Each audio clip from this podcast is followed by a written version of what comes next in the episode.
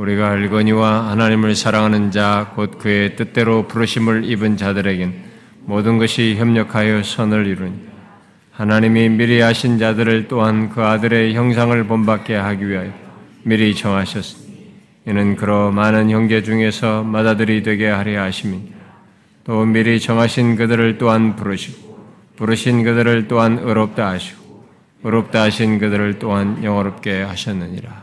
아멘.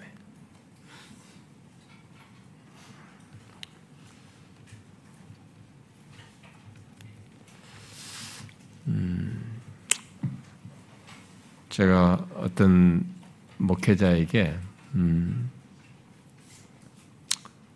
아, 당신 앞에 주어지는 한 번의 설교 기회가 당신의 인생의 지금 마지막 설교라고 생각하고 그렇게 말씀을 전해라 이렇게 얘기를 했는데 제가 올라오기 전에 가만히 이렇게 기도하면서 나는 그런가 이렇게 생각해 봤어요. 아, 저는 그런 인용구를 이미 청기도들이 해서 일찍부터 알고 상당히 그러려고 노력을 하는데도 불구하고 어떤 때는 잊죠. 음, 잊고 있어서 어, 과연 나는 그러한가 이렇게 생각해 봤어요. 어, 너무 다음을 생각하는 아, 다음 말씀, 다음 계속 그 다음 걸 막 생각해야 뭐 수련회 되고 뭐 다음 다음인데 그게 아니고 오늘 전하는 말씀이 이게 마지막 기회라면 어떻게 할 것인가? 이게 마지막 말씀이라고 그렇게 생각하고 전하는가? 뭐 이런 생각을 하게 될 때, 음, 음, 제가 지금 현재 시제로 그렇지 못한 걸 이렇게 보게 됐습니다. 그래서 잠깐 기도하면서 오늘 전하는 말씀이 마지막 말씀이라고 생각하고 전할 수 있어야 되나? 아, 그럴 수 있는가? 다시 이렇게 조금 전에 기도하면서 제가 상기하게 됐습니다. 만일 저에게 그런 이게 마지막이다 그러면 아마 이 로마서 8장이 끝자락을 전하는 것은 아마 가장 행복한 것 중에 하나일 거라고 봅니다. 음, 성경을 어느 부분을 우리가 어, 전하든지 어, 모든 말씀이 다 귀하지만 말씀을 전하는 자에게 이게 마지막 기회다. 뭐 미리 마지막 시간이라고 생각하고 준비할 것 같으면 더 많은 생각을 할 수도 있겠지만 아, 그냥 허락된 조건에서 그게 마지막이라고 했을 때 주어진 본문이 이것이라 그러면 아마 이것은 어, 굉장히 복된 어, 그런 말씀을 전하는 것이라고 봅니다. 뭐 저도 이미 설교자로서 사역을 벌써 30년 넘게 해왔기 때문에 이쯤 되면은 이게 그런 걸 망각할 수도 있는데 어, 아, 주께서 부르실 때까지 조지 퓨티필드가 그랬듯이 어, 마지막 설교인 것처럼 그렇게 전할 수 있기를 바랍니다. 이게 자꾸 잊고 그냥 준비하는 데만 몰입하고 그냥 거기에 급급해가지고 일주일의 시간표가 기계처럼 거의 뭐 어, 조금도 틀림이 없이 딱 그 어떤 설교는 거기까지 그 다음 설교는 그 다음부터 어디까지 진짜 강단에 올라오기 바로 전까지 이렇게 시간을 그대로 그만큼 써서 이게 일주일 단위로 돌아가고 있어서 아, 뭐 전혀 그런 것까지도 이렇게 음, 못 하고 있지만 아, 진짜 주님이 부르실 때까지 마지막 그 한 번 주어지는 기회가 마지막 전하는 주신 기회이고 어, 죽어가는 자들에게 어, 죽어가는 자가 전하는 마지막 말씀인 것처럼 전할 수 있기를 바래요. 잊지 않게 해주시기를 주께서 그런 감동을 주시기를 아, 바랍니다. 아, 오늘 우리가 이게 그동안에 아, 여기 쭉 28절 이하 황금 사설로 얘기하는 음, 귀한 말씀, 우리의 구원과 관련해서 음, 하나님께서 품으신 뜻의 그 내밀한 내용, 그것을 펼쳐서 설명한 내용을 조금씩 조금씩 쪼개어서 어, 살펴봤습니다. 29절과 그 30절에서 어, 우리의 구원과 관련해서 다섯 단계로 어, 설명하고 있었는데 그 하나님의 뜻이죠. 우리의 우리를 향한 구원의 이야기에서 품으신 하나님의 뜻, 이걸 다섯 단계로 설명한 것을 보았는데 그게 미리 아심, 네, 미리 정하심, 음, 부르심, 의롭다함, 음, 영화롭게 하심입니다. 아, 참 너무 귀한 내용이죠.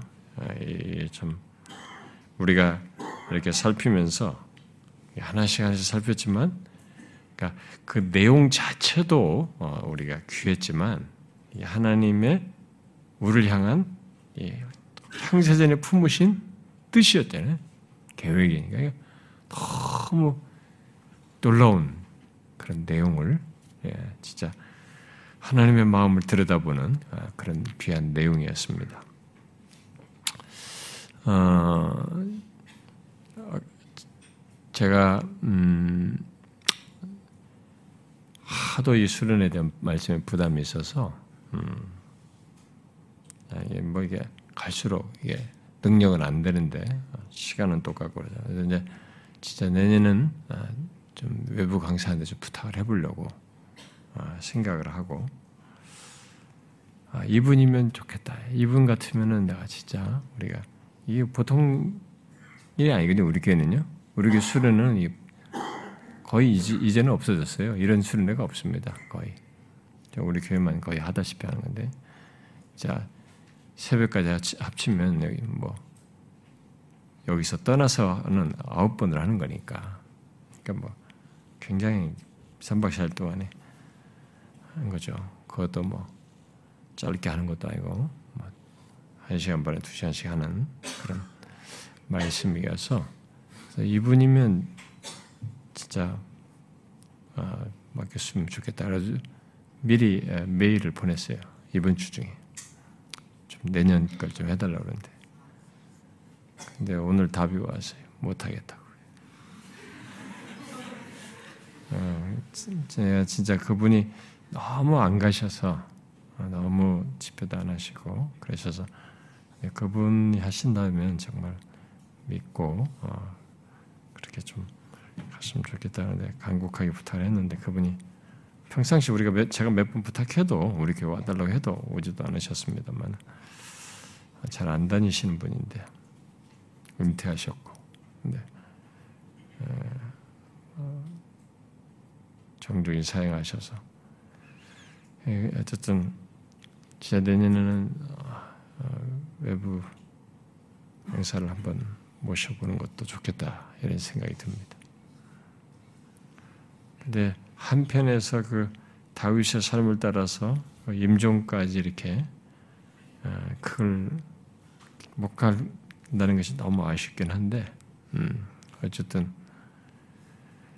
아, 어느 말씀이든지 다 그걸 생각하면 이 말씀도 너무 귀하고 저것도 하고 싶고 이만한데 사실 우리가 지금 로마서를 살피고 있는 것도 이게 사실 행복한 순간이에요. 음, 저는 여러분들이 어떻게 생각할지 모르지만 로마서를 이렇게 같이 살핀다는 것은 행복한 순간입니다. 음, 그 중에서도 우리가 지금 이 8장의 이 부분을 우리가 어, 본 것은 여러분들이 어떻게 들으셨던지 몰라도 우리는 하나님의 그 내밀한 것을 이렇게 계시해 준 걸 보게 된 것입니다.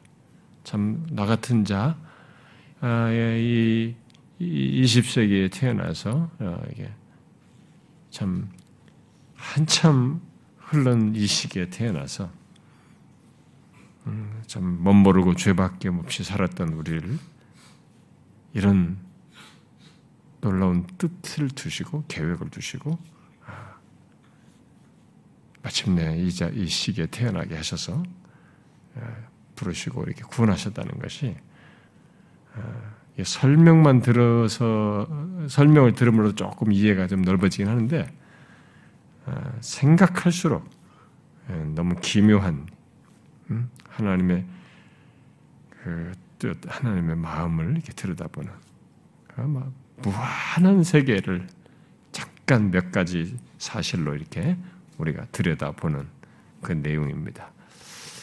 그 중에서 우리가 세 가지를 살폈는데 오늘 나머지를 예, 오늘 다 살피려고 합니다. 지난 시간에 어, 부르심에 대해서 살폈죠. 음, 이제는 그 뒤은 어, 두 가지를 어, 살피도록 하겠습니다.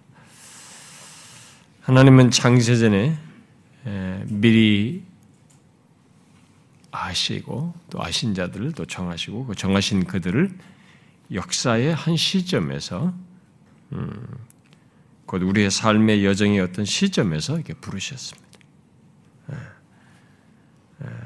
여러분과 저를 구원하기 위해서 이 시기에 복음을 들을 수 있는 시기에 태어나게 하셨고 예, 복음을 듣는 자리에 있게 하셨고 그래서 한 시점에 또 인생의 어느 한 시점에서 우리를 예, 부르신 거죠.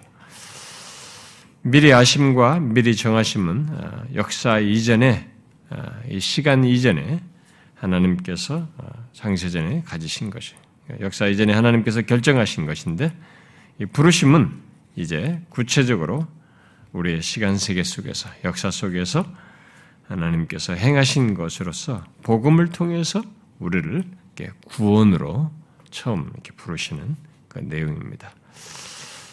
자, 그 부르심에 이어서 어, 이제 부르신 그들을 또한 의롭다고 하셨다고 이제 이어서 말하고 있죠. 아, 이미 지난 시간에 어떤 사람이 의롭다함을 얻는 것이 어, 실제화되는 것은 그 사람에게 의롭다함을 얻는 것이 실제화되는 것은 예수 그리스도를 믿음으로 있는 것이어서 성경은 의롭다 하심을 이렇게 믿음과 연결해서 말하고 있다라는 것을 얘기했습니다. 자, 그런데 그 과정을 아, 이미 말한 대로 어, 부르심으로부터 시작을 하는 거죠. 바로 복음으로 어, 미리 정한 자를 부르셔서 역사 속에서 실제화하는 첫 역사를 행하시고 그때 복음을 듣고 받을 수 있도록 그 사람 안에서 역사하시는 거죠. 어? 그래서 그 민, 그렇게 해서 믿는 사람이 믿음으로 의롭담을 얻게 하신다는 것을 연결해서 살폈어요. 자, 그런데 우리는 이미 바울이 여기 로마서에서 이렇게 의롭다함에 대해서 앞에 굉장히 많이 말했습니다. 우리가 이미 1장 16주 17절부터 얘기한 다음에 3장으로 와가지고 쭉이 3장부터 시작해가지고 이 의롭다 하심에 대해서 굉장히 많이 중요하게 어, 얘기한 것을 우리가 살폈습니다. 그래서 이 시간에 여기 의롭다 하심을 또뭐 다시 많이 그렇게 할 필요는 없는 것 같고 여기 영어롭게 하신 것과 엮어서 묶어서 어, 좀 살피도록 하고 싶은데요. 그래서 여기 의롭다 하심도 좀 요약적으로 어, 살피도록 하겠습니다. 자, 여러분 하나님께서 부르신 그들을 의롭다 하셨다라고 했는데 의롭다 하셨다는 게 뭡니까? 네? 우리가 이미 충분히 배웠는데 무엇을 말합니까? 음, 이 의롭다 하심이 강조하는 게 뭐예요? 아, 이것은 일단 죄인이 이제 하나님 보시기에 의롭다고 하는 것, 의롭다고 하는 것을 말하는 거죠. 그러니까 예수 그리스도 안에서 죄 있던 우리를 하나님과 올바른 관계를 맺게 하시는 하나님의 구원 행위인데 의롭다고 선포하는 거죠. 예수 그리스도 안에서 의롭다고 선포하는 것입니다. 의롭다고 선언하신 거죠. 음. 그래서 여기 의롭다 하심은 역시 하나님 편에서 제공한 제공하는 놀라운 구원 행위인 것이죠.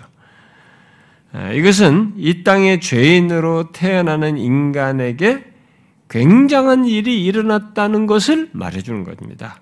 아, 어마어마한 일이 죄 있는 인간에게 일어났다라는 것을 말해주는 거죠. 아, 그것은 죄인인 죄 있는 우리가 죄 있는 우리를 의로우신 하나님께서 의롭다고 선언하시고 의롭다고 보시는 거예요. 응? 그러니까 우리끼리 너 의로와, 너 좋은 사람이야, 너 오라 이렇게 보는 게 아니고 죄를 참아 보지 못하고 죄가 있으면 죄에 대해서 심판하시는 그 의로우신 분, 완전하신 하나님이 죄인 던 우리를 의롭다고 선언하시고 의롭다고 보시는 거예요. 굉장한 내용이죠. 로마서 8장 1절에 말하는 바대로 정죄의 상태에서 정죄함이 없는 상태가 이렇게 되는 것이고 또 5장 1절 표현대로 의롭다함을 이렇게 받는 거죠. 정죄함이 없는 것 정도 아니라 아예 의롭다함을 받는 거죠. 그런데 그 일이 어떻게 우리에게 있게 되었는가라고 했을 때 본문은 간단하게 그가 하신 거죠. 하나님이 의롭다 하셨다라고 말하고 있습니다. 아, 자, 먼저 이 사실부터 정확히 하죠. 하나님이 의롭다 하신 것입니다. 일단 이 말은 음, 어, 우리가 하나님 앞에 의롭다함을 받는 데 있어서 우리에게 아무 공로가 없다는 우리 쪽에 무엇으로 된 것이 아니라고 하는 것을 먼저 못 박아서 얘기를 하는 거죠. 어, 3장 24절 말씀대로 값없이 은혜로 의롭다함을 얻은 거죠. 값없이 은혜로 된 것이죠. 그것은 우리 앞에 또또더 구체적인 표현들을 보면 어, 로마서 4장을 한번 보십시오.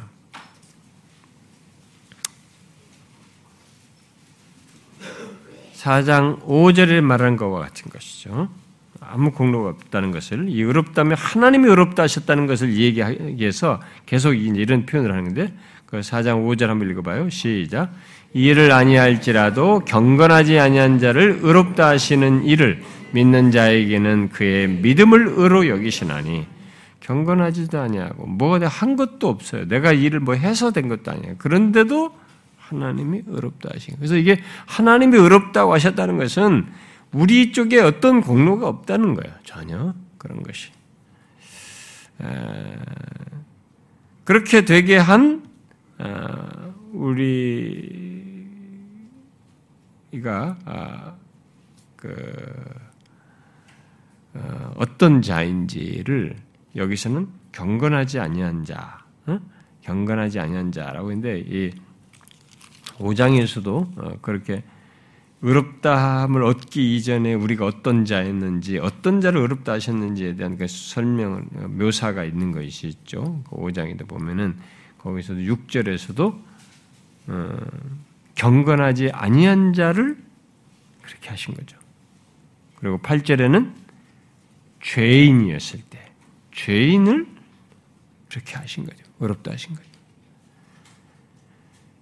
그러니까 우리 쪽에 뭐가 없어요. 이거 의롭다고 말할 수 있는 건덕지가 없는 거예요. 아무런 근거가 내게 없는데. 그래 하나님이 그렇게 하신 거죠. 어, 죄인이 의롭다함을 받았다는 것은 그래서 어떤 일이 일어났다는 것을 지금 말하는 거죠.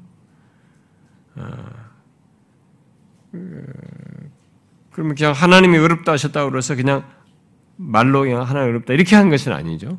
실제로 여기서는 어떤 일이 우리에게 지금 일어난 것이고, 어, 그럴 만한 무엇이 의로우신 하나님 앞에서 무엇이 있어서 그렇게 한 것이죠.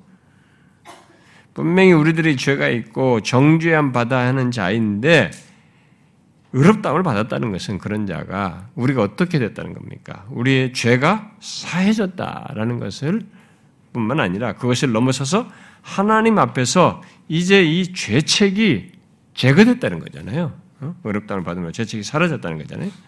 마치 하나님 앞에서 진짜 죄가 없는 자처럼 의롭고 옳다고 여길 주시게 되었다는 것입니다. 여기신다는 거죠.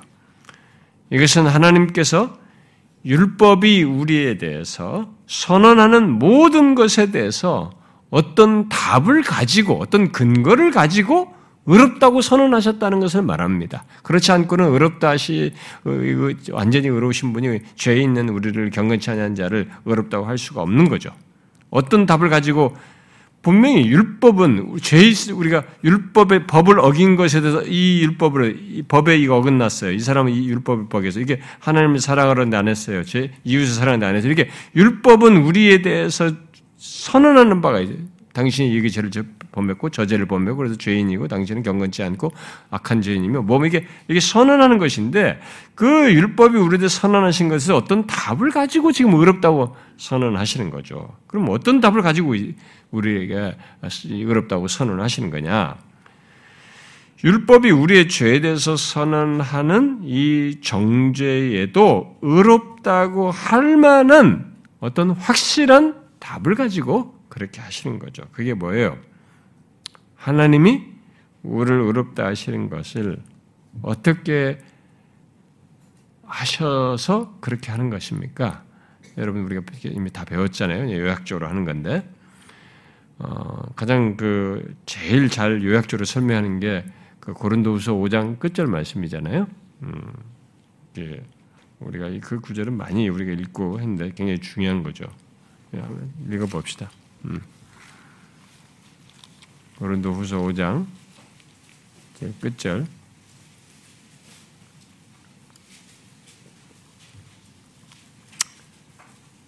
음, 21절이죠. 읽어봅시다. 시작. 하나님이 죄를 알지도 못하신 이를 우리를 대신하여 죄로 삼으신 것은 우리로 하여금 그 안에서 하나님의 의가 되게 하시. 그러니까 이제 에, 죄를 알지도 못하신 분이 예수님이란 말이에요. 근데 그분이 우리의 죄를 삼으신 거죠. 그러니까 우리의 죄 없으신 그리스도가 우리의 죄를 이게 덮어씌운 거죠. 전가한 거죠. 우리가 짐승에게 손을 얹고 이렇게 희생제물 할때 어, 안수해가지고 전가해서 하듯이 죄가 전가되는 거죠. 음? 그리고 결국 이런 일이 있게 되는 것은 여기서도 지금 얘기했다시피 우리가 우리가 그리스도와의 연합 속에서 있는 거죠. 어? 그리스도와 연합 속에서 어, 우리의 죄를 이렇게 그리스도에게 전가시키고 그리스도의 의를 우리에게 전가시키는 거죠. 어? 그래서 의로운 지위에 우리가 있게 되는 것을 이런 사실이 있기 때문에 이런 사실에 근거해서 율법이 요구하는 것, 율법이 우리에 대해서 선언하는 그 그것에 대한 명확한 것에 대해서 이런 사실을 가지고 답을 이런 것에 대한 요구에 대한 답을 가지고 의롭다고 선언하신 거죠. 근거 없이 하는 건 아니에요. 음, 어, 그래서 부르심을 받은 우리는 죄가 사함받는 것을 넘어서서 음, 우리의 죄책이 이렇게 제거되고 그리스도의 의를 소유한 자가 되어서 우리는 계속 이제 하나님이 보실 때 의로운 자로 있게 되는 거죠. 하나님께서 계속 그렇게 우리를 의로운 자로 보시고 우리와의 그 그런 관계로 의롭게 된 자로서 화목한 관계를 갖는 것이. 그러니까 예수 믿음으로서 굉장한 변화가 생긴 거예요. 우리에게 엄청난 변화가 생긴 거죠. 여러분들이 이것을 뭐 어떤 그냥 교리 지식으로 어, 마치 수, 학 공식처럼 생각하시면 안 되고요. 실제로 하나님께서 예수 그리스도의 완전한 순종 안에서 그의 의를 우리가 아, 가짐으로써 실제 하나님께서 그렇게 우리를 그렇게 보시는 거예요. 우리를 의롭다고 보인 거죠. 그리스도 의를 가진 사람으로 사람으로서 그리스도 의를 의로 우리를 보는 거죠. 그래서 우리를 의롭다고 보는 거예요. 이게 이론이 아니고 이게 사실이 되도록 하기 위해서 예수 그리스도를 십자가에 달려 죽게 한 겁니다. 그리고 구약에서부터 모형을 보여준 거죠, 계속. 이게 죄를 전가해서 희생제물을 하는 것을 어? 계속 안수해가지고 이렇게 전달해가지고 이걸 한, 거죠. 근데 그것을 모형적으로 보여준 것을 실제로 그렇게 한 거예요. 그래서 이 그리스도의 의가 우리에게 전가된 거죠. 그래서 우리가 의로운 지위, 지위에 있게 된 겁니다. 우리의 죄가 그리스도께 전가되고 그의 의가 우리 전가되어서 하나님께서 이제는 나를 그렇게 보는 거죠. 의로운 자로 보는 거예요. 그리스도의 의로 나를 보는 것입니다.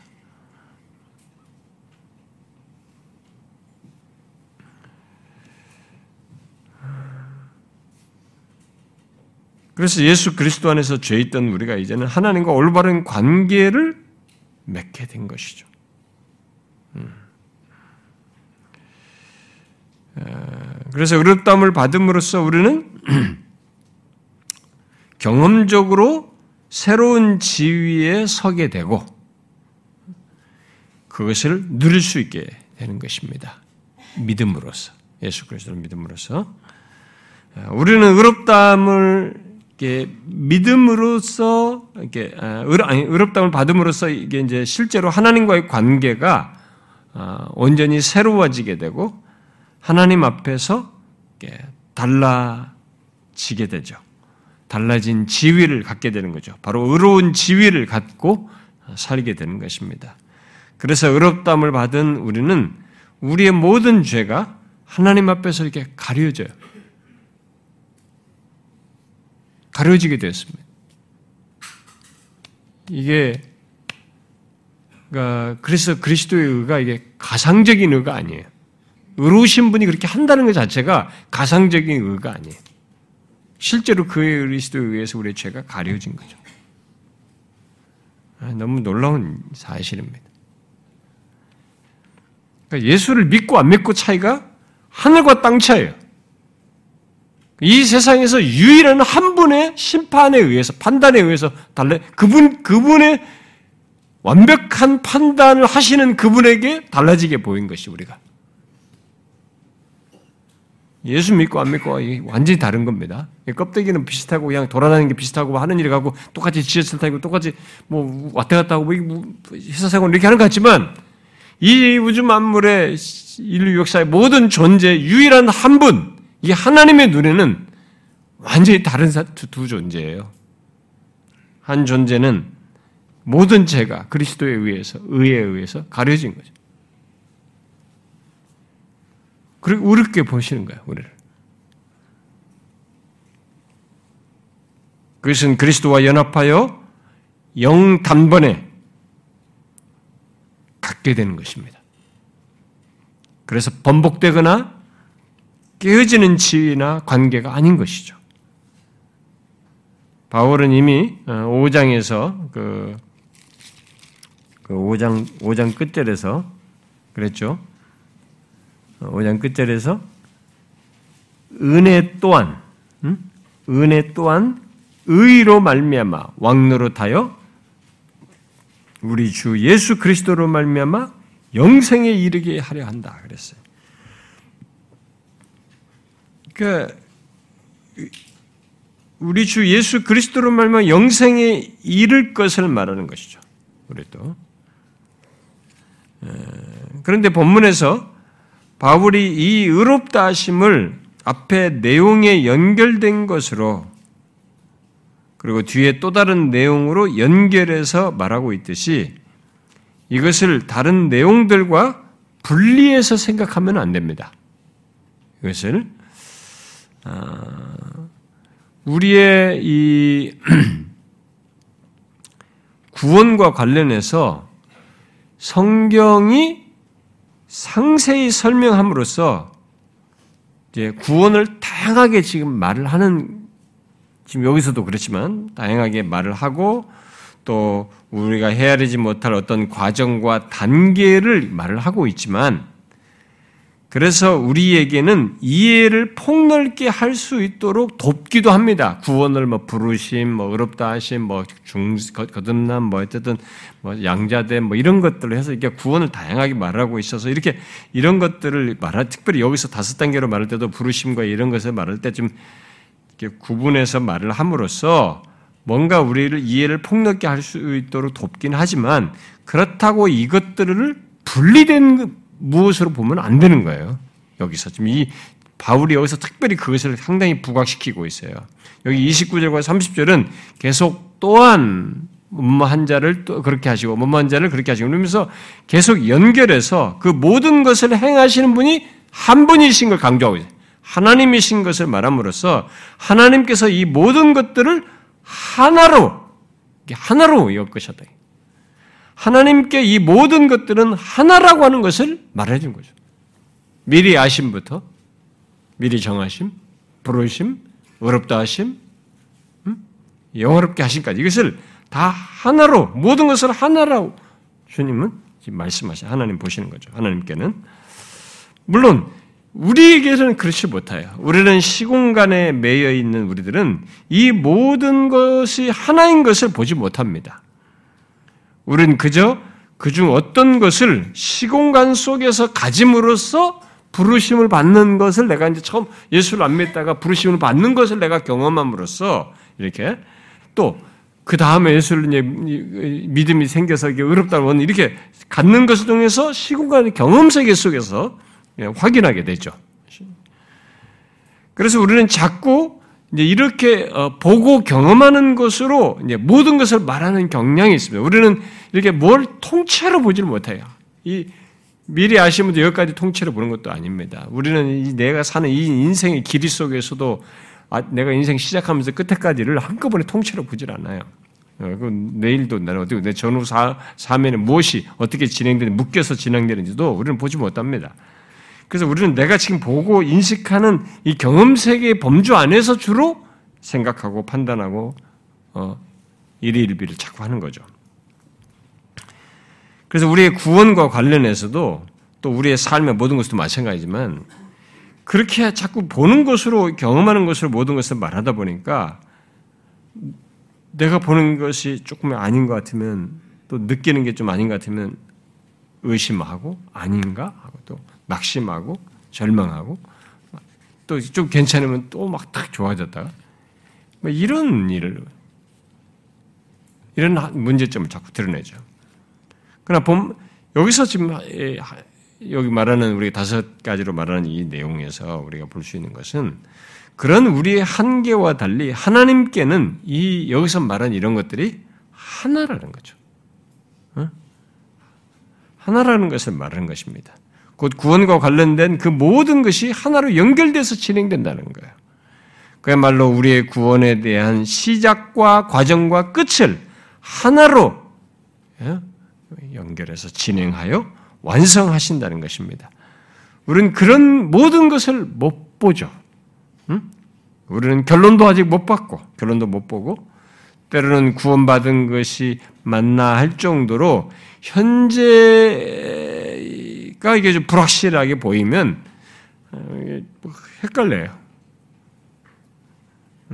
그러나 여기서 지금 이게 하나로 이게 하나님 편에서 계속 연결된 하나로서 말씀하시면서 다 모든 것을 주어를 하나님을 말을 했을 때는 여기에 있는 모든 것은 이게 하나님께서 여기 언급한 이 모든 것은 반드시 여기 언급된 목적은 이루어진다. 이죠. 반드시 이루어질 것이라고 하는 것을 말하는 거예요. 그래서 우리는 경험적으로 자꾸 시간을 보내고 나서 아 이랬구나 이렇게 생각하죠. 어, 시간을 보내고 나서야 깨닫고 이제 우리는 감사하게 된답니다. 어, 그래서 우리도 이 지금 여기서 지금까지 언급된 것도 시간이 지나고 나서 부르심 받고 나서야 아, 그 앞에 이런 것이 있었구나. 또 의롭다움을 받고 나서야 아, 그때 그게 하나님 그때 나를 부르신 것이었구나. 이렇게 생각하는 거죠. 우리는 그, 그 정도에 묶여 있어요. 그래서 우리 최종 구원은 아직 영화롭게 되는 문제는 아직 못 본 거죠. 그러나 여기서 지금 말하는 것은 그 최종 구원에서도 똑같이 그럴 거라는 거죠. 비록 고난 당할 때에는 우리가 어, 이제 헷갈리기도 하고 잘 몰라서 왜 구원하셨는데 이런 일이 있는가 아, 이게 생각하지만은 항상 나중에 우리가 깨닫잖아요. 그 고난이 지나고 나서 깨닫. 그런 것처럼 여기 구원에서도 지금까지도 그렇게 다 이렇게 해서 깨달았듯이 이것도 마지막에 가서 결국 결론적으로 알게 될 텐데 지금 된 것을 통해서 영화롭게 될 것도 그렇게 확실하다라고 하는 것을 여기서 좀 말합니다. 그래서 여기서 지금 중요한 것은 오늘 본문과 같은 사실을 통해서 우리들이 이해하고 파악하는 것에 파악하여서 우리가 구원받는 것은 아니고 우리가 이해가 지금 미치지 않아도 우리는 시공간에 매인 것으로 설명할 수 없는 이 일을 하나님 편에서는 통째로 가지고 진행하신다는 거예요. 예? 하나님께서 우리를 반드시 구원하신다는 거죠. 창세전에 미리 사랑하시고 미리 정하시고 부르시고 의롭다 하시고 영롭게 하신다는 거죠. 아, 그러니까 설사 우리가 눈에 보이는 것에 가지고 우리는 헷갈려하고 하더라도 하나님께는 이 모든 것이 반드시 우리가 이해가 되든 못하든 우리 이해 영역과 상관없이 우리 이해를 훨씬 넘어서서 하나님께서 그렇게 하신다라는 것을 강조하고 있습니다. 자, 바로 그런 연결 속에서 본문은 우리와 아, 우리를 영화롭게 되는 것까지 우리들이 영화롭게 되는 것까지 하나님께서 하나로 연결해서 갖게 하신다라고 이어서 말합니다. 뭐예요? 의롭다 하신 그들을 또한 영화롭게 하셨느니라. 이렇게 말해요. 바울은 여기 로마서 앞부분에서 영화에 대해서 여러 번 얘기를 했습니다. 영화와 관련된 말을 여러 번 했어요. 근데 여기 영화롭게 한다라는 이 여기 지금 동사로 나왔잖아요. 영화롭게 하다라는 말의 명사는 영광이에요. 음? 이게 이제 이게 단어가 우리가 영광으로 명사는 영화 이렇게 번역해도 되는데 영광으로 이렇게 번역하죠. 영화롭게 하다의 명사형은 영광이에요. 근데 앞에 이 영광이라는 말을 바울이 먼저 몇 번 썼어요. 음?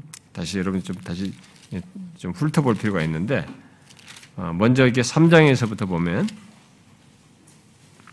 우리가 잘 알고 있는 3장 23절이죠. 자, 읽어봐요. 시작. 모든 사람이 죄를 범하였음에 하나님의 영광에 이르지 못하더니. 자, 이게 지금 영광이 여기 영화롭게 하다의 명사형이에요. 자, 그러니까 모든 사람이 죄를 범하여서 하나님의 영광에 이르지 못한다. 인간은 예외 없이 모두가 죄를 범하여서 하나님의 영광에 이르지 못한다. 이게 지금 무슨 얘기예요, 그러면 지금? 이때 하나님의 영광, 이것은 뭐 하나님의 영화, 이렇게 해도 상관없겠죠. 또는 그의 뭐 영광을 어떤 분들은 그의 광채가 나타나는 것, 뭐 이런 것을 얘기하는데, 그런 것을 표현으로 설명하기 어려울 정도로 이건데, 일단은 이 영광은 하나님이 지금, 어, 그 온전한 조건을 가지고 계셔서 그 영광, 로 설명되는 어떤 그분의 그분과 함께 있게 될 어떤 것들을 이 영광과 만물에 설명해요. 그러니까 인간이 하나님의 영광에 이르지 못한다라고 할 때 이 영광은 결국 궁극적으로 인간이 이르러야 할 종말론적인 최고의 상태와 이 말이 관련돼 있어요. 로마서에서 보면은. 그런데 죄가 있어서 안 된다는 거예요. 그것까지. 그 하나님의 영광에 이를 수 없다. 이렇게 얘기하는 거죠. 자, 그래서 이제 뒤에 아, 이제 5장으로 넘어가면 그랬던 정권의 인간이 예수 그리스도를 믿어서 의롭다함을 받고 난 다음에 예? 죄를 예수 그리스도를 믿어서 의롭다함을 받은 사람들은 어떻게 되냐? 5장에 뭐라고 그랬어요? 5장 2절에 읽어봐요. 시작. 또한 그로 말미암아 우리가 믿음으로 서 있는 이 은혜에 들어감을 얻었으며 하나님의 영광을 바라고 즐거워하니라.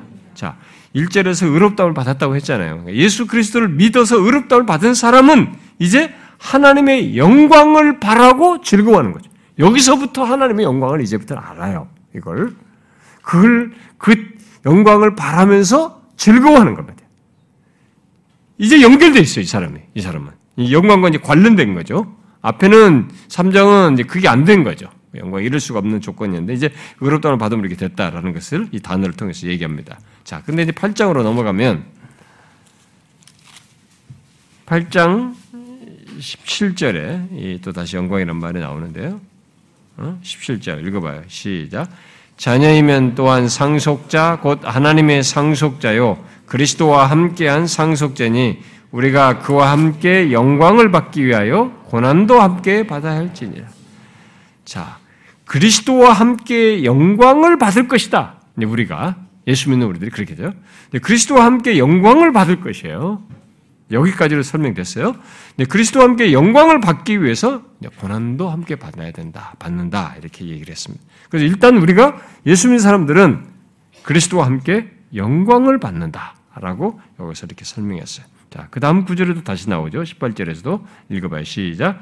생각하건대 현재의 고난은 장차 우리에게 나타날 영광과 비교할 수 없다. 자, 예수 믿는 우리들에게는 장차 우리에게 나타날 영광이 있습니다. 응? 고난받는 우리 그리스도인들에게 나타날 영광이 있다는 거죠. 그래서 계속 지금 영광을 궁극적이고 종말론적인 어떤 내용과 계속 연관져서 이 단어를 쓰고 있어요. 앞에서부터 명사로 쓸 때부터. 자, 그러고 나서 이제 21절에 어, 읽어봐요. 21절 시작. 그 바라는 것은 피조물도 썩어짐의 종로로 탄 데서 해방되어 하나님의 자녀들의 영광의 자유에 이르는 것이냐.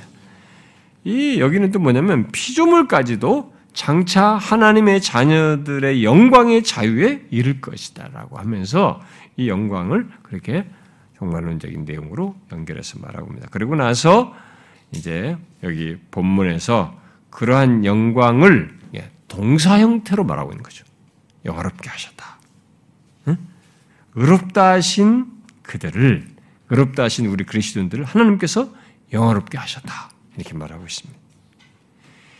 결국 영화는 하나님의 영광에 이르는 것이고 이미 앞에서 몸의 속량을 얘기했는데 또 아들의 형상을 본받는 것으로 말을 했듯이 영화롭게 되어서 그리스도처럼 되는 것이 바로 우리의 몸까지 그렇게 되는 것이 지금 영화라고 하는 것을 설명을 하고 있는 것입니다.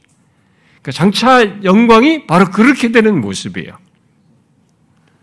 그래서 앞에 영광을 계속 이렇게 이르기는 걸 설명을 했는데 그 영광이라는 게 도대체 어떤 상태인지를 보니까 영화롭게 했다라고 했는데 영화롭게 하는 그 상태를 설명을 앞에 조금 설명해 보자니까 앞에서 보니까 팔자에서 몸의 속량으로 설명했단 말이에요. 음? 몸의 속량으로. 그러니까 몸이 영화롭게 되는 것까지 포함하고 있는 것입니다. 그리고 예, 그리스도의 형상을 본받는 것, 아들의 형상이 아들이 영화롭게 되신 것처럼 영화롭게 되는 거예요. 몸과 영혼이 영화롭게 되는 거죠. 자, 그렇게 영화롭게 되는 상태는 우리들이 더 이상 이제 이제 더 구체적인 계시록이라든가 이런 내용을 놓고 보면 영화롭게 된 상태니까 이 영화롭게 된 상태는 어떤 것이 손상을 줄 수가 없는 거예요. 손상되는 요소가 없는 거예요. 영화롭게 된 상태. 그러니까 더 이상 죄와 악의 영향을 받지 않는 상태를 말하는 거죠. 그런 것이 없는 그런 것들의 결과에서 완전히 구원받은 상태를 얘기하는 거죠. 바로 예수 그리스도가 영원롭게 된 예수 그리스도처럼 그런 상태에 이르게 되는 것이죠. 그러므로 여기 영화는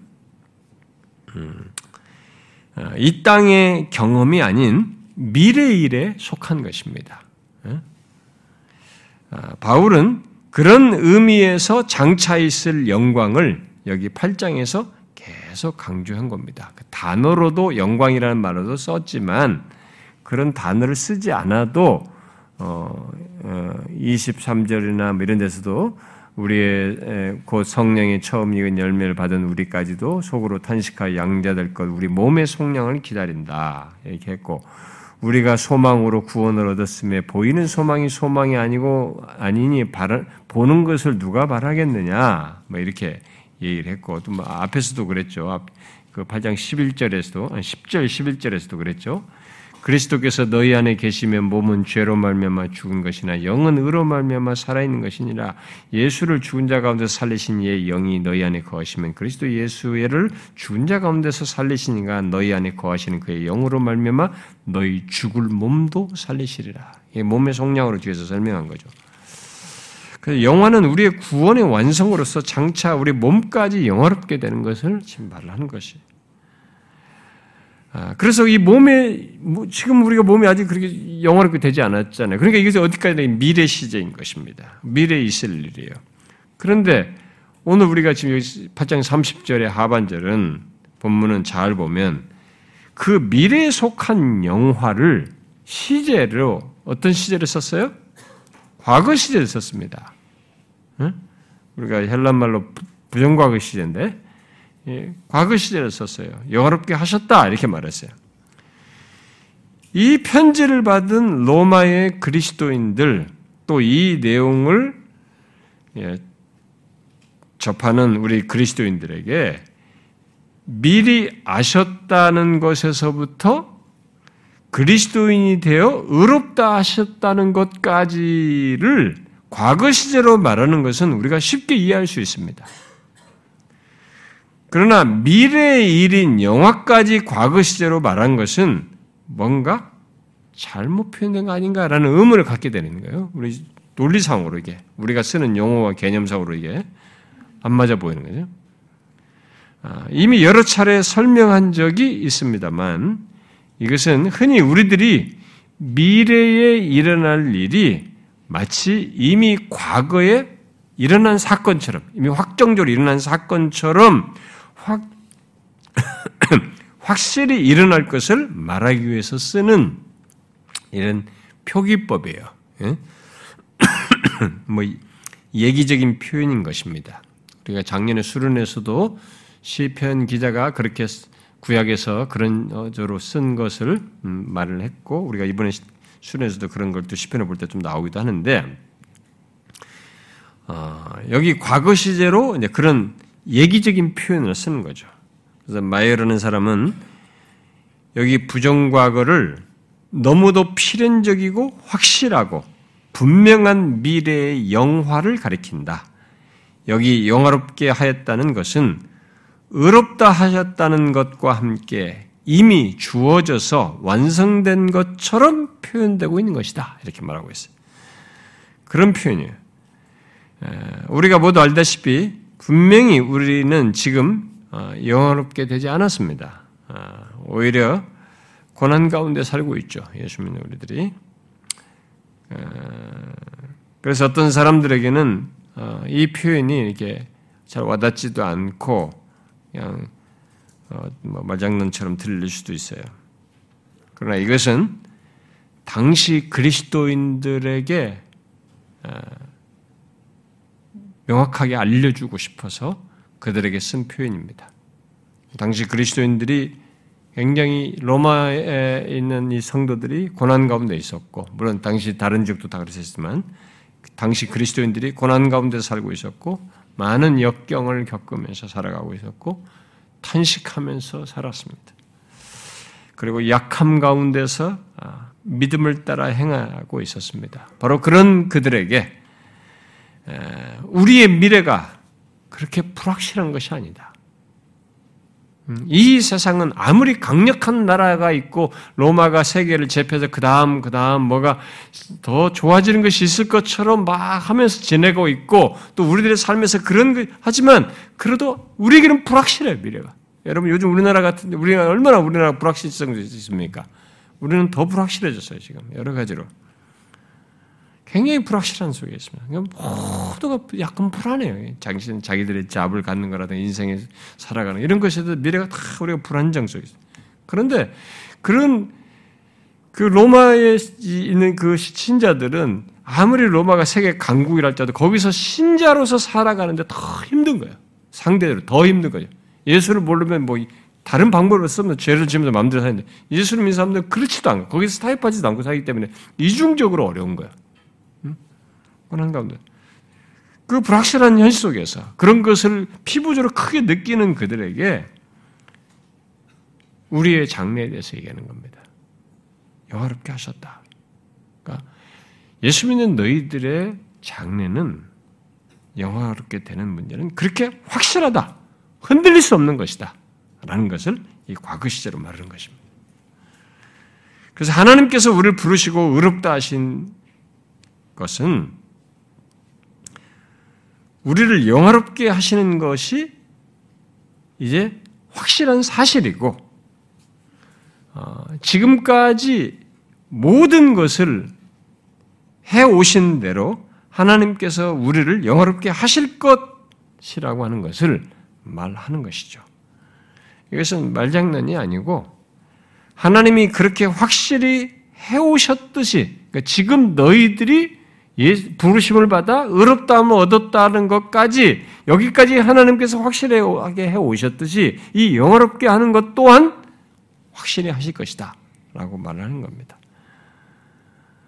아, 우리를 미리 창세전에 아, 아시고 사랑하시고 정하시고 부르시고 의롭다 하신 것이 하나님의 뜻이고 창세전에 품으신 마음이었듯이 우리를 영화롭게 하는 것 또한 하나님께서 창세 전에 품으신 뜻이라는 거예요. 똑같다는 것이죠. 아, 여러분들이 혹시 내가 내, 내 장래 구원의, 구원의 궁극적인 것, 내 장래에 대해서 내가 자신이 영화롭게 되는 것, 그런 장래의 영광이 안 믿어지거나 이게 와닿지 않는다면 여기 다섯 가지로 말하는 것 중에 하나님께서 우리를 위해서 우리 구원과 관련해서 말한 이 다섯 가지 중에 지금 앞서서 실행한 이 네 가지를 지금까지 그것이 실현됐다는 것을 여러분이 생각하시면 됩니다. 이 다섯 가지는 지금 끊을 수 없는 것에 연결되어 있거든요. 여기까지 있는 것을 통해서 확인하면 되는 거죠. 여기 다섯 가지로 연결된 말한 것은 우리로 하여금 계속 그 사실을 상기시키는 거예요. 지금 예수 믿는 사람은 의롭다움을 받은 상태까지 현재적 경험적으로 갖고 있는 거야. 이것이 여기까지 경험적으로 가지고 있으면 마지막이 다섯, 다섯 번째로 설명한 영원롭게 되는 것은 반드시 있을 것이다. 너의 미래가 그런 것이다. 이렇게 말하는 거죠. 그래서 어떻습니까? 여러분들이 지금 부르심을 받아서 복음을 듣고 복음을 통해서 부르심을 받고 의롭다움을 받았다면 이 지금까지 여러분들이 의로, 부르심을 받아 의롭다움을 얻게 된 것이 어떻게 있게 됐는지를 한번 쫙 이렇게 연결해서 한번 생각해 보시면 이 미래를 연결하는데 크게 어려움이 없어요. 여러분이 이 세상에 어, 여기까지 어떻게 됐습니까? 여러분들 이 세상에 태어날 때 내가 이렇게 될 걸 알았어요? 이렇게 될 거라고 생각했습니까? 전혀 그렇지 않죠. 우리는 아무것도 모르고 살아왔습니다. 내가 이 자리에 있게 됐고 이, 이 상태에 있게 될 거라고 생각을 못했습니다. 심지어 예수를 믿는 것에 대해서 우리는 거부감을 가졌던 사람들이에요. 설사 부모에 의해서 교회에 끌려와도 예수 그리스도를 믿고 의롭다함을 얻는 것은 우리도 알지 못했고 별로 그 머리는 알지 몰라도 이게 마음도 별로 가지도 않고 의욕도 없었던 거죠. 생각도 못했어요. 그러다가 예수를 믿고 나서 우리는 지금까지의 배경에 무엇이 있었는지를 알게 된 거죠. 무엇입니까? 이 29절 30절은 말한 것처럼 창세전에 하나님이 택하신 것이니 우리를 미리 사랑하시고 미리 정하신 것이 있었던 거죠. 그리고 나를 부르신 분이 하나님이시라는 것을 그게 하나님의 뜻이었다는 것, 부무신 뜻이었다는 걸 알게 된 거죠. 예수 믿는 나를 하나님께서 의롭다 하신다는 것을 알게, 알게 되었습니다. 바울은 자신이 사도가 될 줄을 몰랐었다는, 몰랐었는데, 예수를 믿고 나서야 그게 내가 사도가 되고 그리스도인이 되고 이 사도가 된 것이 다 하나님의 뜻과 계획이었었다라는 것을 알게 되었어요. 그걸 갈라디아 성도들에게 고백하는 중에 언급을 하죠. 어, 여러분 한번 찾아봐요. 갈라디아서 1장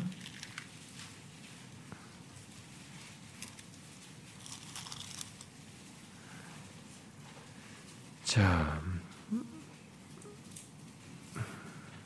15절 한번 읽어봅시다.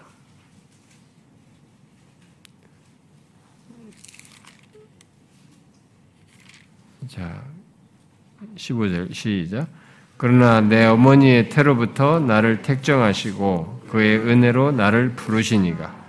여기서는 자기가 지금 이 사도로서 여기 지금 복음을 전하고 이렇게 하고 있는 자기 상태에 대해서 어, 이것이 여기까지 있기까지가 뭐가 있었는지를 딱 두 가지로만 설명해 나를 택정하시고 어머니 태로부터 나를 택정, 아주 나기 전부터 나를 택, 택하셨다. 그리고 나를 부르셨다. 은혜로. 이렇게 지금 두 가지로만 설명을 했습니다. 오늘 본문은 그걸 이제 예, 더 확장해서 설명하는 거죠. 음? 어, 자신이 하나님의 은혜로 부름을 받은 것은 지금 이 시, 현재 시제로 와가지고 지금 부름을 받아서 예수 믿는 신자가 된 것은 그리고 또 사도가 된 것은 내가 예수 믿는 사람들을 핍박하기 위해서 다마스커스로 이렇게 갈 때까지만 해도 몰랐던 거야. 그런데 다마스커스로 예수 믿는 사람을 잡으러 갈 때에 주님이 자기를 만나 주셨어요. 부활하신 예수님을 만나 뵀단 말이에요. 그때 자기는 처음 그때 부름을 받은 거죠. 사울아, 사울아. 예, 그랬어요. 그때 예수님을 만나고 나서 이게 이제 부르심을 받은 거죠. 부르심을 받고 나서야 자기가 이제 알게 된 겁니다. 아, 하나님께서 어머니 태로부터 나를 택정하셨 것이구나. 이미 그것이 있었구나. 이것 하고 나서야 알게 된 거죠. 이것을 오늘 본문으로 설명하면은, 그러니까 나를, 네, 어머니 태로부터 나왔다는 것을 나를 택정했다는 걸 오늘 본문으로 말하면 미리 아시고 미리 정하셨다는 것이죠. 에베소 1장으로 말하면 창세전에 택하셨다는 말에 해당하는 것이고, 또 디모데 전서 1장으로 말하자면 자신이 그리스도에 대해서 비방자요, 박해자이고 회방자였었을 때였었는데 그때까지도 뭐 예수 믿는 사람을 잡아 죽이고 핍박하고 회방할 때까지만 해도 자기는 몰랐는데 하나님께서 그때까지도 자기를 아시고 오래 참으셨다. 아시고 긍휼을 베푸셨다. 그리고 자기를 부르셨다. 그때까지도 오래 참으시고 긍휼을 베푸시다가 자기를 부르셨다. 그러니까 앞서서 먼저 그게 있었다. 그래서 여러분 그 이런 여기까지 있기까지 하나님께서 먼저 이 선행된 이런 것이 있었다는 것을 깨닫고 나서 그것을 다 이루시기 위해서 역사 속에 진행하시고 예수 그리스도가 오셔야 하고 예수 그리스도 오셔서 이런 일이 있고 마침 내가 여기까지 결론을 이르게 됐다는 사실을 알고 나서 사도 바울이 감탄합니다. 어? 여러분이 그가 어, 그런 한번 보세요. 디모데전서 한번 읽어봐요. 디모데전서 1장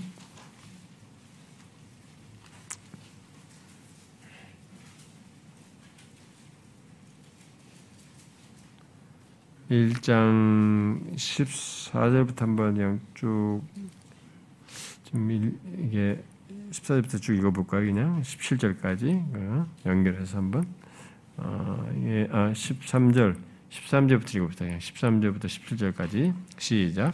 내가 전에는 비방자요 박해자요 폭행자였다. 도리어 긍휼을 입은 것은 내가 믿지 아니할 때에 알지 못하고 행하였습니다. 우리 주의 은혜가 그리스도 예수 안에 있는 믿음과 사랑과 함께 넘치도록 풍성하였도다. Mit보다 모든 사람이 받을 만한 이 말이요 그리스도 예수께서 죄인을 구원하시려고 세상에 임하셨다 하였도다. 죄인 중에 내가 교수니라. 그러나 내가 긍휼을 입은 까닭은 예수 그리스도께서 내게 먼저 일체 오래 참으심을 보이사 후에 주를 믿어 영생 얻는 자들에게 본이 되게 하려 하심이 영원하신 왕 썩지 아니하고 보지 아니하고 홀로 하나이신 하나님께 존귀와 영광이 영원 무궁토록 있을지어다 아멘. 그러니까 자기가 여기까지 있기까지 하나님께서 먼저 이런 일을 하신 거죠. 그러니까 각 표현들이 조금씩 조금씩 하는데 오늘 본문이 가장 디테일한 거예요. 오늘 본문이 미리 아시고 형사전에 택하시고 이렇게 하셨다. 부르시고. 그래서 현재 부르심을 받아서 예수 그리스도를 믿어 의롭담을 받은 자 받았다는 것은 이런 선행된 하나님의 역사가 빈틈없이 확실하게 시행됐다는 것을 지금 말하는 거죠. 오늘 본문의 다섯 가지 중에 네 가지가 시행됐다는 것을 말해 준 거죠. 지금 현재 예수 믿는 사람은. 근데 그렇게 현재 예수 믿는 조건에서 다섯 가지 네 가지가 시행됐다는 것은 뭐예요? 마지막 남은 것, 영화롭게 하는 것도 똑같이 시행될 것이라는 것을 말하는 것이죠. 여러분은 이런 강조를 사도 바울이 미래 시제 영화인데 그걸 조금도 어떤 의문이나 주저함 없이 이게 과거 시제를 쳐서 확실하게 말하고 있는 것을 그대로 여러분 믿으세요? 여러분이 지금까지 이렇게 된 것처럼 영화롭게 하셨다. 그걸 안 가봐도 두말할 것이 없는 그런 확실한 사실로 믿으십니까? 영화롭게 하셨다. 여러분 자신이 그런 자인 걸 아는 자 이거죠.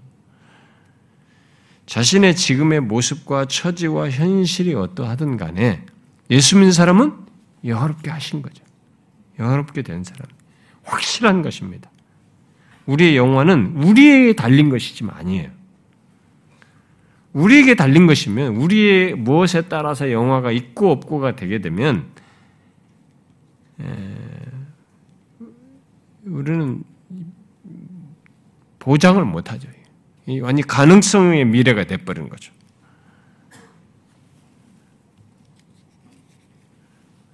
어, 근데 지금까지 모든 것을 해오신 그 하나님이 하실 것이기 때문에 반드시 영화롭게 하는 것이 있을 것입니다.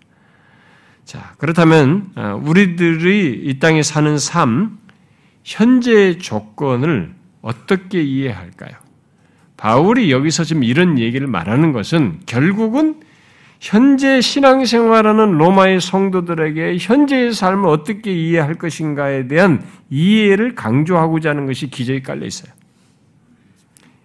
우리가 미래에 영화롭게 된 것이 지금까지 의롭다 신까지 확실히 시행되어서 그것도 확실하다고 하면 이 땅을 살아가는 우리들이 현재의 조건을 어떻게 이해할까요? 우리가 이 땅을 살아가면서 우리 부딪히는 이 삶의 문제를 어떻게 바라보아야 할까요? 그것은 우리의 구원을 바꾸거나 흔드는 어떤 것이 될 수가 없어요. 우리가 현재 보고 경험하는 것이. 지금까지 걸어온 우리의 삶은, 삶은 계속 이 순례의 길에 지나지 않는 것입니다. 그러니까 하나님의 계획 속에 있는 현재의 삶이고 순례의 길인 거죠. 그래서 최종 구원, 영어로 나아가는 길이에요, 지금. 과정이에요, 지금 현재라고 하는 삶이. 그래서 우리의 구원을 바꿀 어떤 것은 아닙니다. 여러분들이 제가 현재 지금 이 인생에 살면서 보고 경험하는 것이 우리의 구원을 바꿀 어떤 것은 아니라고 하는 것이죠. 그런 의미에서 우리는 여기 성화가 빠진 것을 생각해 볼 수 있어요. 우리가 구원을 말할 때 성화를 얘기하잖아요. 성화라는 것인데. 근데 여기 성화 같이 빠졌단 말이에요. 아, 바울은 여기 우리의 구원에 대한 하나님의 뜻을 말하면서 이 다섯 가지 내용 속에 성화를 언급하지 않았습니다. 그래서 그와 관련해서 사람들이 다양한 설명들을 했고 주석가들이 다양한 얘기들을 꺼냈습니다. 그러나 예, 여기 지금 어, 성화가 아, 빠진 것은 성화가 영화로 나아가는 과정이고 영화가 너무 확실하여서 과거 시제로 말을 했기에 현재의 삶 속에서 갖는 이 땅의 삶을 사는 가운데 갖는 이 성화를 확실한 것을 지금 강조하자고 하니까 이게 굳이 부득부득 넣어서 설명할 필요가 없어진 거죠. 그래서 아마 넣지 않는 것으로 어, 보여집니다. 물론 여기서 바울이 성, 이 성화를 넣지 않았다고 그래서 우리의 구원의 여정 속에 있는 성화를 경시하는 것은 결코 아닙니다. 누가 어떤 사람이 예수를 믿기 시작해서부터 임종하여서 성화의 완전한 상태로 나아가니 영화까지 궁극적 장래의 거리를 향해서 이제 영혼의 영화로 나아가는 죽음까지 여기까지 이긴 시간이 성화예요. 그런데 이거 지금 집어넣지 않았어요 여기 이 성화에 우리가 구원을 이루는 현재적으로 구원을 이루는 것으로 설명하는 성화를 하잖아요. 그러니까 이 긴 내용을 여기서 좀 무시한 거냐? 이 사람이 성화를 이렇게 경시하는 거냐? 그렇지는 않습니다. 성경이 바울이 쓴 다른 모든 서신을 볼 때는 그렇지 않죠. 여기서 지금 이걸 뺀 것은 제일 비중 있는 설명은 영화가 너무 확실하다는 것을 강조하기 위함인 겁니다. 어? 현재 지 고난 가운데 있는 로마의 신자들에게 너희들의 영화가 장래가 확실하다라는 걸 강조하고 싶은 겁니다. 여러분이 바울이 어, 여러분 고린도전서 1장 한번 보세요.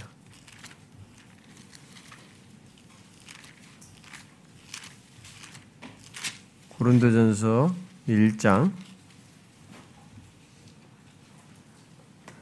30절 한번 읽어봅시다. 고린도서 1장. 자, 고린도서 1장 한번 30절 한번 읽어봐요. 시작. 너희는 하나님으로부터 나서 그리스도 예수 안에 있고 예수는 하나님으로부터 나와서 우리에게 지혜와 의로움과 거룩함과 구원이 되셨으니 그랬어요. 자, 예수 그리스도를 믿는 우리들 너희는 하나님으로부터 나서 그리스도 예수 안에 있고 그런데 예수는 우리에게 지혜와 의로움과 거룩함과 구원함이 됐어요. 여기서 어, 이제 의로움은 우리가 이제 칭의로 있는 내용이죠. 의롭다 하심으로 있는 것이고 어, 예수 예수가 예수를 통해서 우리가 의롭다함이 됐, 으니까 의로움, 칭의를 말한다고 보고 구원함은 이제 궁극적인 구원을 얘기하는 거니까 구원의 완성을 얘기하는 거니까 이제 영화로 설명할 수 있겠죠. 그러면 이 거룩함은 뭐예요 지금? 예? 거룩함. 그러니까 구원의 과정 속에 있는 성화죠, 성화. 그러니까 바울은 여기서도 이미 이런 얘기 할 때 예수가 우리에게 무엇이 되셨느냐. 그러니까 이렇게 얘기했을 때 신자들에게는 이 의로움과 거룩함과 구원이 되신 거예요. 이 세 가지를 지금 여기서 얘기하잖아요. 성화가 칭의와 영화 사이에 있다는 것을 이미 뭐 요약된 표현이고 성화에 대한 설명도 많이 있지만 이렇게 이미 이 얘기를 했단 말이에요. 이 사람이 자꾸 그걸 경시하는 게 아니죠. 아, 그, 그런데 여기서 지금 강조하는 것은 강조한 것을 따라서 그래서 굳이 성화를 말한다면 지금 영화가 확실하다는 걸 강조하는 것 속에서 지금 성화를 뺀 것인데 그러면 이 본문에서 오늘 로마서 본문에서 어, 강조하는 걸 따라서 그럼 성화는 어디 뭐, 뭐 진짜 뭐 생각 안 해도 되는 것이냐? 아, 그렇다기보다는요. 그럼 굳이 성화를 생각해야 된다면 성화는 우리의 구원, 바로 최종 구원인 영화를 좌우하는 어떤 지위에 있지 않은 것이어서 여기다 뺀 것이에요. 결국 아, 그렇게 여러분들이 먼저 이해를 하셔야 됩니다. 성화가 우리의 최종 구원의 영화를 좌우하는 것은 아니라는 거예요. 여기서 볼 때. 아, 그리, 그, 오히려 영화로 나아가는 과정이 돼. 연결된 과정일 뿐이다라고 하는 것입니다. 굳이 이 내용 속에서 성화를 말해야 한다면 성화가 그러면 여기 없나라고 질문해서 전혀 없냐라고 묻는다면 전혀 없다고 말할 수 없어요. 왜냐하면 의롭다 하심에는 의롭다 하심을 말할 때는 이 의롭다 하심은 성화가 분리되어 있질 않아요. 누구든지 의롭다 하심을 받는다라고 할 때 이 사람은 즉시 이 성화에 우리가 결정적인 성화로도 얘기를 했습니다만은 이제 성화와 분리되지 않는 어떤 삶을 이 사람이 갖게 되는 것입니다. 네, 그것을 바울이 실천적인 질문으로 얘기를 했죠. 우리가 로마서 6장에서 배웠지 않습니까? 아, 아, 그럼 우리가 은혜 계속 구하려고 의롭다고 시험 받았으니까 이제는 더 이상 우리 은혜 아래 있고 그러니까 더 이상 뭐 어? 죄를 맘대로 지어도 되겠네? 이렇게 했을 때 바울이 바로 얘기했잖아요. 죄에 대하여 죽은 우리가 어찌 그 죄 가운데 살겠느냐라고 했습니다.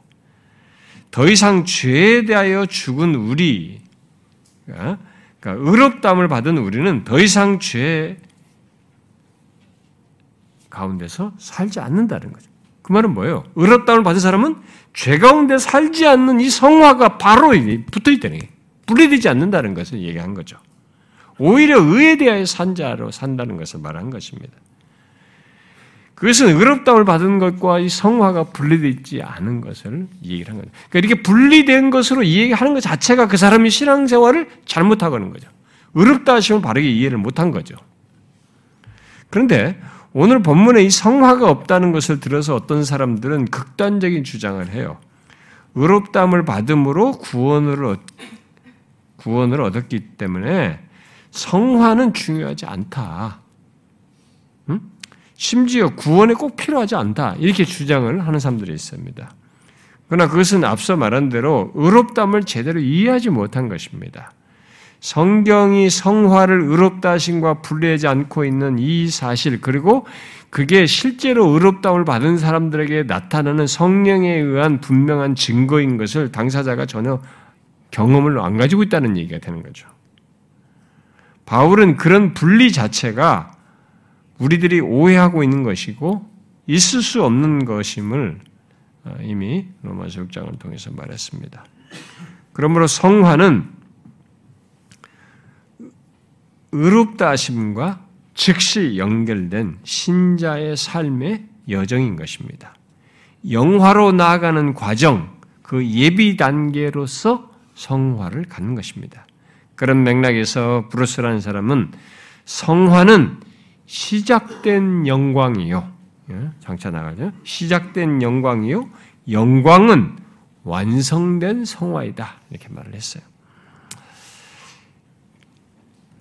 결국 여기서 바울이 성화를 굳이 언급하지 않고 의롭다 함 이후에 의롭다 하심 후에 영화를 말하면서 아, 그것조차도 과거 시제로 말한 가장 중요한 이유는 당시 고난 가운데 있는 그리스도인들, 이 현재 고난 가운데 현재의 이 힘든 현실을 살아가는 그리스도인들에게 하나님께서 너희를 미리 아시고 미리 정하시고 부르시고 의롭다 하셨다.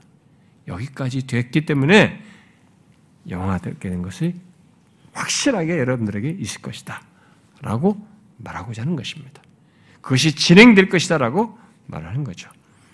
그래서 지금 고난 가운데 살아온 우리 살아가는 우리 그리스도인들, 그 가운데서 성화의 길을 가는 우리들에게 마지막 남은 영화는 확실히 결론적으로 있을 것이다라고 강조해 주는 것입니다.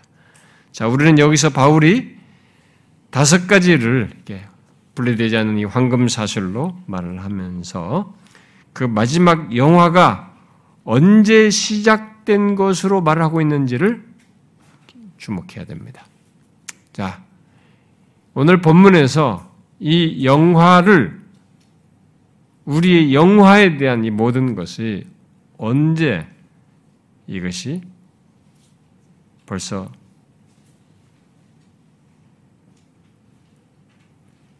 예, 부터 이것을 계획하신 거예요? 우리가 예수 믿기 시작하면서부터 영화가를 계획하시고 갖게 하신 겁니까? 아니죠. 창세전이에요. 미리 아심, 거기서부터, 미리 사랑하실 때, 거기서부터 이 영화가 이미 계획 속에, 여기서부터 다 통째로 계획된 것입니다. 이 말은, 여기 29절과 30절은 하나님이 시작한 것을 하나님이 끝내신다 이 말이에요. 그래서 이 다섯 가지가 다 동일하게 하나님을 주어로 다 가지고 있습니다. 하나님이 시작하신 것을 하나님이 끝내신다. 우리가 빌립보서에서도 그렇죠. 우리 안에 착한 일을 시작하신 일을 끝내신 이루실 것이다 말했는데 여기가 더 확실하게 그걸 얘기하고 있습니다. 흥미롭게도 바울은 여기 8장 어, 18절부터 여기 30절까지의 단락을 영광으로 시작해서 영광으로 끝나고 끝내고 있습니다. 뭐예요? 그것이 예수 그리스도를 믿는 우리 그리스도 안에 있는 우리를 설명하는 것이. 여러분 이 사실 알고 있습니까? 너무 경이로운 얘기입니다. 아, 이 세상에 죄악 가운데 있었던 우리들인데 예수를 믿게 됐다는 사실, 예수를 믿게 된 우리에 대한 너무 특별한 설명을 하는 겁니다. 영광에서 영광이죠. 우리에 대한 설명을 이렇게. 그리스도 안에 있는 우리에 대한 설명이에요. 그렇게 우리들이 마지막 남은 이 영화가 확실하기에 현재의 삶을 전혀 다른 시각에서 보아야 한다는 것입니다. 바로 28절에서 말하는 바대로 보아야 한다는 거죠. 우리의 현재 삶의 모든 것, 이해되지 않는 것까지도 그 모든 것이 협력하여 선을 이룬다는 거죠. 궁극적인 구원을 이룬 것이고 영화에 이르게 한다는 것입니다. 이 현재의 삶에 대한 이해를 정확하게 갖도록 지금 말을 해주는 겁니다. 이런 사실에 대해서. 이런 사실을 알고 현재의 삶을 살게 된다면 우리들이 이 땅을 살면서 보고 겪는 모든 고난은 우리의 구원이 성취되는 수단이지 방해물들은 아니라는 거예요. 예수 믿는 사람들에게는 내가 이 땅에서 살아가면서 겪는 모든 견한, 역경, 힘든 것들, 이해하지 못하는 이런 것들이 우리의 구원을 성취하는 수단이지 장애물들이 아니다. 근데 우리 그 순간은 힘든 거야. 이게 무슨 장애물 갖고 하나님이 나를 구원하셨다는데 이게 왜 있냐 이렇게 되는데 지금 이 모든 전체 전말을 보니까 이런 것을 통해서 현재를 제대로 이해하려고 보니까 우리가 겪는 고난은 내가 이해를 못해서 그렇지. 내가 통째로 보는 이 안목을 나는 가지고 있지 않고 시간에 묶인 존재에서 거기까지 못 미쳐서 그런 생각을 할 뿐이지. 이 모든 것은 다 모든 것이 협력해서 선을 이루는 궁극적인 구원을 이루는 수단들이에요. 아, 이게 정말 미스테리죠, 우리한테는. 내가 왜 그 인간을 만났나? 그래서 내가 왜 그때, 그때 그걸 아니고 이렇게 했어야 되는데 왜 이랬을까? 근데 참 우리들의 어리석음까지도 하나님은 다 자신의 뜻을 이루는데 섭리의 배경 속에 다 두는 거죠. 그냥 허용적 범위 안에서 다 하시는 거죠. 그 어떤 역경들은 이해하기가 어렵습니다. 그게 다 우리의 구원을 성취하기 위한 수단인 거죠. 바울은 여기 28절, 우리가 그동안 살폈던 28절에서 38절부터 30절에서 이런 놀라운 사실을 아, 강조하면서 현재의 삶을 사는 우리 그리스도인들에게 위로와 힘을 어, 주고자 하고 있습니다. 여기 28절부터 30절을 통해서 우리에 대한 하나님의 뜻을 말하면서 바울이 결국 잘 들여다보면 28절부터 이 30절의 내용 속에서 두 가지 사실을 크게 강조해요. 하나는 우리를 향한 하나님의 계획 속에 또는 그 뜻 속에 우리들이 다 헤아리지 못할 하나님의 주권적인 사랑이 영원부터 영원까지 있다는 거예요. 이게 지금 이 모든 내용 속에 쫙 깔려 있어요. 그걸 강조하고 있고 또 다른 하나는 이 8장 17절부터 말한 대로 우리 앞에 펼쳐지는 미래는 그리스도와 함께 영광을 누릴 미래라는 것이에요. 이 두 가지를 강조하는 거예요. 계속 영광을 끼고 설명하면서 두 가지를 얘기하는 거죠.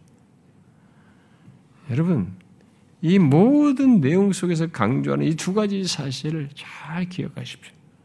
항상 기억하면서 사셔요. 예수 그리스도를 믿는 우리는 하나님께서 영원 전부터 미리 아신 거잖아요. 영원 전부터 우리의 구원을 완성하는 영화에 이르기까지 그리고 그 영혼까지 그의 사랑을 펼쳐 보이시는 역사예요. 펼쳐 보이시는 것 속에서 내가 존재하고 사는 것입니다. 어느 시점에서 이 인생을 살지만은 영원전부터 우리의 구원을 영원전부터 사랑하시고 최종 완성까지 사랑하시는 그 사랑을 이렇게 펼쳐 보여주는 것이. 그래서 결국 우리는 태어나서 이 땅을 살면서 이것저것 경험하면서 죽고 영화로까지 나가는 이 인생을 살지만 가만히 보니 이 성경을 보니까 나라는 존재의 시작에서부터 최종 구원의 완성에까지의 이 모든 내용은 하나님의 사랑의 파노라마예요, 이렇게. 우리가 나중에 놀랄 일이에요, 그게. 하, 이해 못할 것 같고 힘든 것 같은 일인데 이 결론으로 참 하나님께서 궁극적으로 시작을 해놓고 결론을 딱 주는 것을 통해서 가만히 보니까 이 결론을 주기 위해서 내 인생을 이렇게 하셨구나. 누구도 같지 않은 인격이에요, 여러분. 여러분이나 저 중에 아무리 똑같은 부모 밑, 아, 부모 밑에서 쌍둥이 나고 똑같은 시간에 태어 똑같은 환경에 자랐어도 둘 다 인격이 달라요. 인격이 다르다는 것은 이 사람만의 고유한 것이 있어야 된다는 거예요, 삶에서. 예? 아무리 쌍둥이고 똑같은 성질 비슷해도 이 사람은 이 사람의 삶의 운영에 여러분 쌍둥이도 이렇게 자라가지고 나중에 결혼해서 다, 다른 사람 만나가지고 다른 삶의 국면을 경험합니다. 이 사람은 이렇게 살아가는 저 사람은 저렇게 살아가요. 그러니까 이 각각의 그런 고유한 인격체거든요. 다. 그래서 그 사람의 인생 그 고유한 인격체와 맞물려서 이 최종 구원 영화를 주시기 위해서 어떤 삶이 이렇게 전개된 것이죠. 그런데 우리는 나중에서 알게 된, 아, 이게 전체가 영원부터 여기까지 하나님의 사랑의 이렇게 파노라마처럼 보이는 거 쫙 펼쳐졌구나. 그게 다 사실은 하나님의 사랑의 표현이었고, 사랑의 인도였구나. 라는 것을 이렇게 보게 되는 거죠. 아, 경이로운 사실입니다. 사실 우리가 이걸 충분히 모릅니다. 그러나 분명한 사실을 여기서 말해줄 뿐이에요. 미리 아신 것이. 네? 사랑하신 것이. 영혼부터 시작한 거예요. 영화까지 되는 거죠. 그래서 예수 믿는 사람의 존재와 이 삶의 운명의 모든 것은 하나님의 사랑의 표현이에요. 파노라마가 그 사람에게 펼쳐져 있는 것이죠. 우리가 그것을 믿음으로 봐야 되는 거죠. 그리하여서 장차 그리스도와 함께 영광을 누리게 하는 거죠. 결론은 그거예요. 우리를 그리스도와 함께, 그와 묶인 그와 함께 영광을 누리는 것입니다. 그걸 지금 계속 영광과 맞물려서 영광을 얘기하면서 강조하는 것입니다. 그러면서 그리스도와 함께 누릴 영광에 비교하면 현재의 고난은 아무것도 아니다. 비교할 수가 없는 것이다. 그걸 알고 살으라는 것입니다. 그것조차도 현재에도 모든 것을 협력해서 선을 이루시는 이 것이니까 이런 일이 우리에게 결론적으로 있을 것이니까 이걸 알고 현재를 살라는 거예요. 어떻습니까, 여러분? 놀라운 계시 말씀이죠.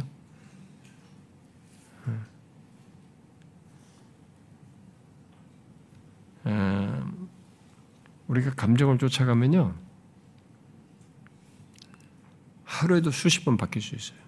어제 기분 좋아도 오늘 우울할 수도 있고요. 그럴 수 있습니다.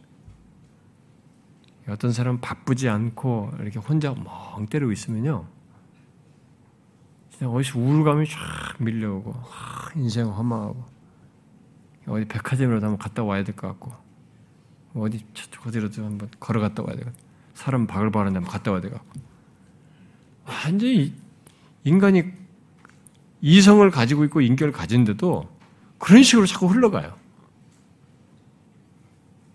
아, 진짜 웃깁니다.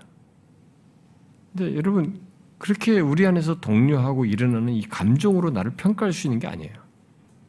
지금 이, 이 사실을 말해서부터, 아, 예수 믿는 사람 한 사람이, 그러니까 그 믿는 공동체, 예수 믿는 사람 모든 공동체를 다 포함하겠습니다만, 예, 그걸 세부적으로 봤을 때, 그, 그 안에 포함되는 예수 믿는 사람 한 사람이, 아, 이게 너무 심묘막측한 거예요.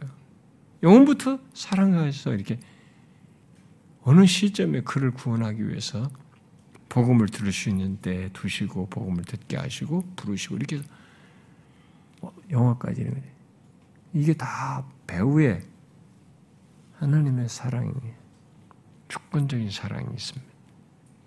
이해하기 어렵죠 우리가.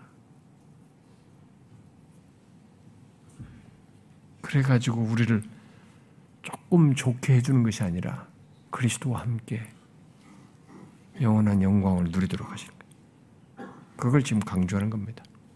여기 28절부터 30절에 강조하는 이 내용의 배후에 그 두 가지 포인트가 있어요.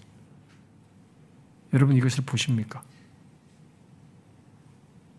제가 항상 얘기하지만 예수 믿게 된 것이 이 얼마나 영광스러운지 모르겠어요. 이 세상에 무엇으로 설명할 수가 없습니다. 이런 사실 때문에. 영원하신 하나님의 관여하심이 있고요. 그분의 영원한 사랑이 막후에 있어서 그리고 그리스도와 함께 한 영광을 누린 것까지 있어서 이 설명 무엇으로 이걸 비교할 수 있을까요?